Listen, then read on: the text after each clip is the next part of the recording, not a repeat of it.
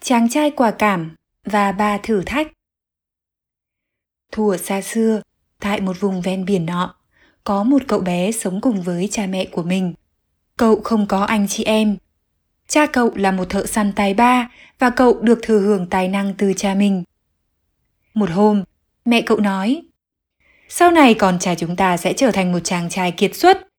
Trước khi sinh thằng bé ra, thiếp đã có điểm báo rằng sau này nó sẽ nước tiếng khắp bốn phương. Các nàng tiền còn đặt vào nồi nó những món quà thân tiên nữa chứ. Nghe mẹ cậu nói vẻ tự phụ, cha cậu bèn bảo.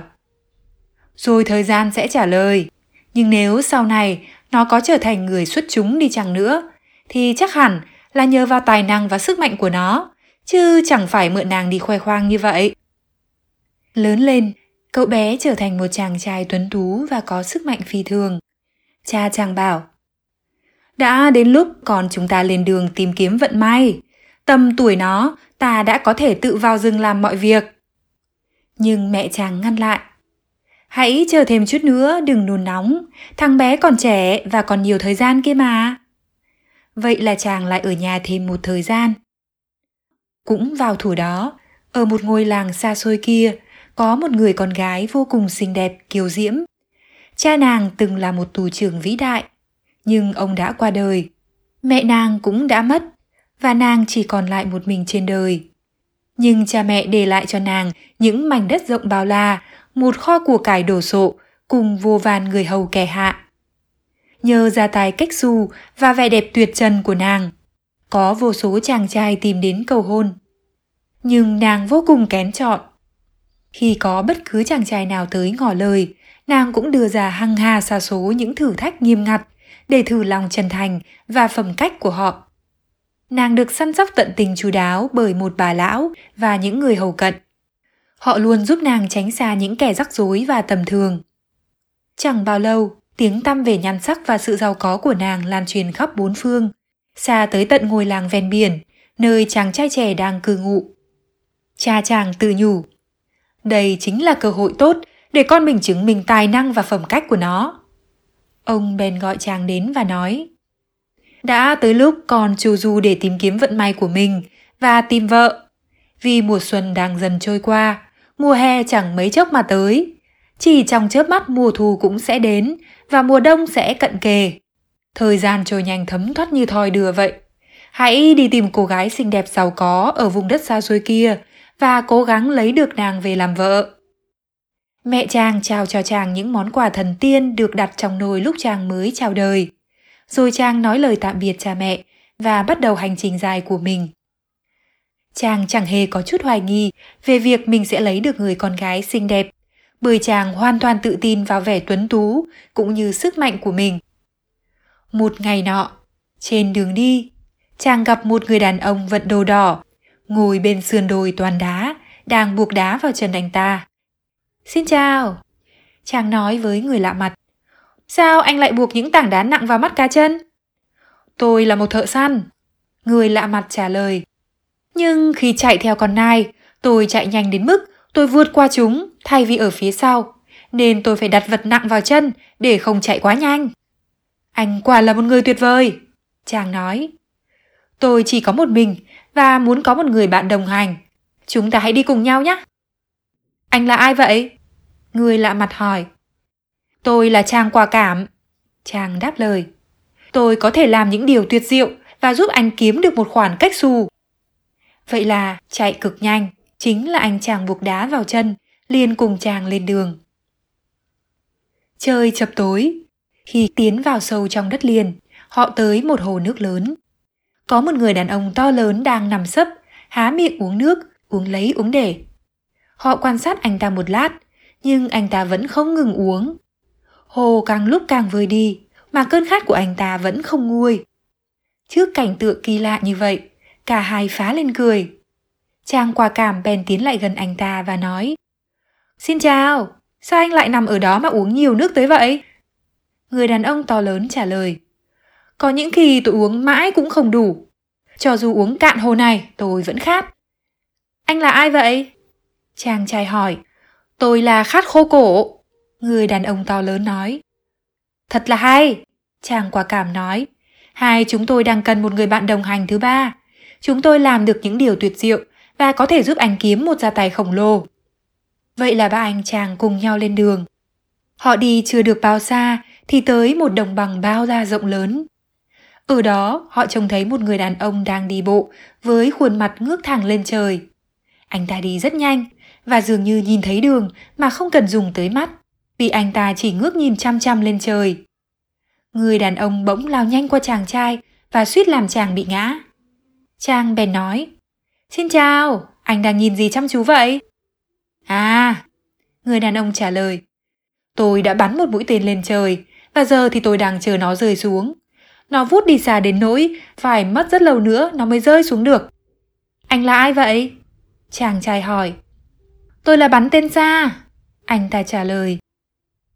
Ba chúng tôi cần một người bạn đồng hành thứ tư. Chàng trai nói.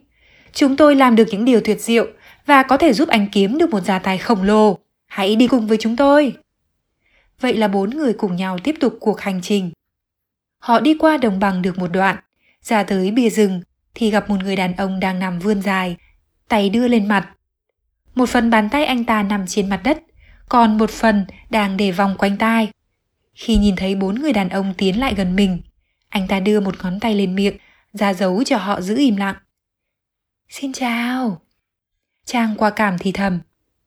Anh đang làm gì ở đó với đôi tài ghé xuống đất vậy? Tôi đang lắng nghe những cái cây mọc ở xa trong rừng. Anh ta trả lời. Tôi muốn tìm một bông hoa xinh đẹp này, nên đang cố gắng lắng nghe tiếng nó thở. À ha, tôi nghe thấy rồi. Và anh ta bèn đứng dậy. Trang quả cảm hỏi, anh là ai vậy? Tôi là đôi tai thính. Anh ta trả lời. Bốn người chúng tôi cần thêm một người bạn đồng hành. Trang quả cảm nói. Chúng tôi làm được những điều tuyệt diệu và sẽ giúp mang lại cho anh tiền tài của cải. Hãy đi cùng với chúng tôi. Vậy là bốn người đàn ông và chàng trai đồng hành cùng nhau. Đôi tai thính, chạy cực nhanh, bắn tên xa, khát khô cổ và trang quả cảm. Trang quả cảm tiết lộ cho những người bạn đồng hành của mình về kế hoạch lấy được người con gái xinh đẹp ở ngôi làng xa xôi về làm vợ, và họ vui vẻ nhận lời giúp chàng. Khi họ đi tới ngôi làng của cô gái, mọi người ai nấy đều hết sức tò mò khi nhìn thấy năm người lạ mặt. Họ ngạc nhiên trước vẻ khôi ngô tuấn tú của chàng quả cảm. Nhưng khi biết được chàng muốn kết hôn cùng con gái cựu tù trưởng, họ bèn lắc đầu. Sẽ không có chuyện đó đâu. Nàng ra điều kiện vô cùng ngặt nghèo cho tất cả những ai tới cầu hôn. Nhiều người đã cố gắng nhưng đều thất bại cả và chịu chết. Nhưng chàng quả cảm không hề hoảng sợ. Cùng với bốn người bạn đồng hành của mình, chàng tìm đến nhà cô gái. Người bảo mẫu già đón chàng ở cửa. Chàng bèn bày tỏ mong muốn của mình.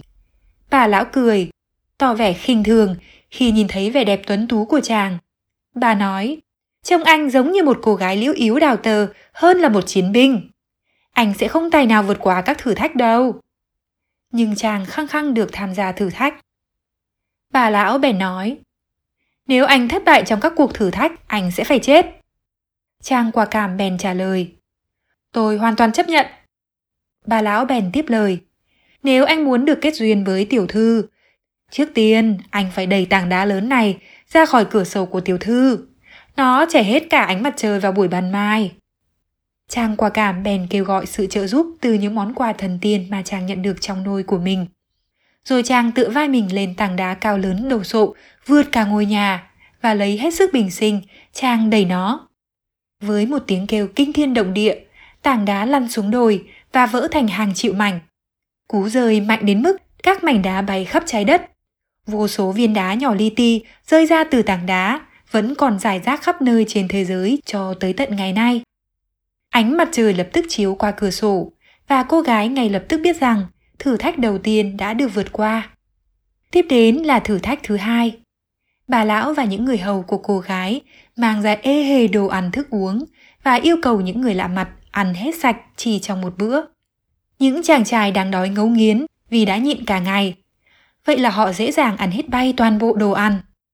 Nhưng khi chàng quả cảm nhìn thấy những thùng nước khổng lồ, chàng bỗng trùng lòng và nói Tôi e rằng mình thua cuộc mất thôi. Nhưng khát khô cổ bèn nói Không nhanh vậy đâu, bạn thân mến. Mùa chú gây khát nước đang thiêu đốt dạ dày của tôi đây này. hãy để cho tôi uống. Nói đoạn, anh ta đi từ thùng này sang thùng khác, và trong nháy mắt, uống cạn không còn một giọt. Nhưng vẫn còn một thử thách khác.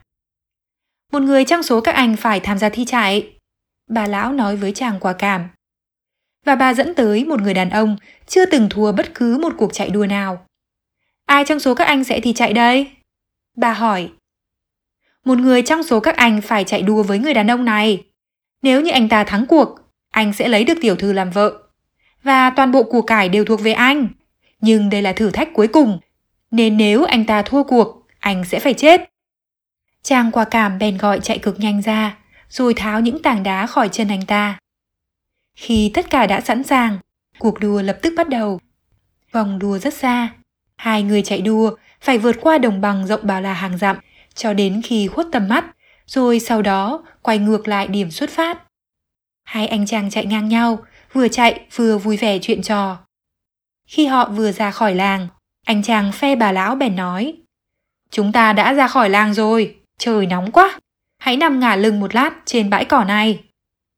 Chạy cực nhanh bèn đồng ý và cả hai cùng ngả lưng nằm dài trên bãi cỏ. Nhưng thực ra đó chính là mánh khóe cũ dích của anh chàng kia, người luôn chiến thắng bằng thủ đoạn chứ không phải bằng tốc độ. Họ nằm dài trên bãi cỏ không được bao lâu thì chạy cực nhanh lăn ra ngủ dưới ánh mặt trời gay gắt. Đúng như dự đoán của anh chàng kia. Khi anh ta chắc chắn rằng chạy cực nhanh đã ngủ say, anh ta bỏ anh lại, một mình chạy trước về làng, nhanh hết mức có thể. Chẳng mấy chốc, mọi người đã thấy anh ta chạy gần đến đích, lấp ló ngoài đồng cỏ. Nhưng họ lại chẳng thấy người lạ mặt đâu. Họ cho rằng chàng trai mới tới cầu hôn, rốt cuộc cũng thất bại như tất cả những người đến trước đó. Chàng quả cảm vô cùng bối rối khi không thấy chạy cực nhanh xuất hiện. Khi anh chàng tham gia thi chạy kia về gần tới đích, chàng thốt lên. Điều gì sẽ xảy ra đây? Tôi thua cuộc mất thôi. Nhưng đôi tài thính đã nằm bò ra đất và lắng nghe. Chạy cực nhanh đang ngủ, anh ta nói. Tôi nghe tiếng anh ta ngáy o o trên bãi cỏ ở phía xa. Và với đôi tài hết sức nhạy bén, anh xác định được ngay vị trí chính xác, nơi chạy cực nhanh đang nằm ngủ. Tôi sẽ đánh thức anh ta dậy. Bắn tên xa vừa nói, vừa gắn một mũi tên vào dây cung. Mọi người đều cho rằng anh ta điên khùng, vì họ chưa từng thấy một mũi tên nào có thể bắn xa quá tầm nhìn của họ. Nhưng bắn tên xa không hề nản lòng. Anh nhanh chóng bắn một mũi tên từ cây cung của mình đến vị trí mà đôi tai thính vừa chỉ.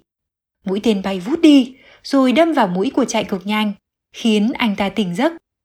Lúc đứng dậy, chạy cực nhanh mới nhận ra đối thủ của mình đã biến mất từ khi nào. Bấy giờ, anh mới biết rằng mình đã bị lừa. Vậy là, trong cơn thịnh nộ, vì vừa bị lừa lại còn đau mũi vì bị bắn, anh nhằm hướng ngôi làng và chạy như bay.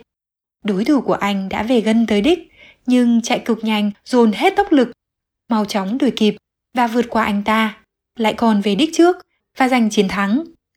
Mọi người ai nấy đều hết sức ngỡ ngàng trước sự xuất chúng của những người lạ mặt. Bà lão bèn nói với chàng quả cảm. Anh đã giành chiến thắng và chinh phục được trái tim tiểu thư, bởi anh đã vượt qua toàn bộ thử thách. Ngày sau đó, chàng quả cảm và cô gái xinh đẹp tổ chức hôn lễ thật linh đình. Chàng quả cảm chào thật nhiều của cải cho những người bạn đồng hành của mình, còn họ thì hứa sẽ luôn giúp đỡ bất cứ khi nào chàng cần. Cùng với những người hầu và gia tài kích xù, chàng cùng người vợ xinh đẹp trở về làng quê bên bờ biển. Cha mẹ chàng mừng mừng tủi tủi khi gặp lại chàng và nghe chàng kể về chiến công hiền hách của mình. Mẹ chàng hào hứng nói, tôi đã nói với ông rồi mà, rằng con chúng ta sẽ có tiếng thơm lưng lẫy nhờ những món quà thần tiên trong nôi của thằng bé khi nó chào đời. Từ đó, gia đình họ sống cùng nhau và tận hưởng hạnh phúc mãi về sau.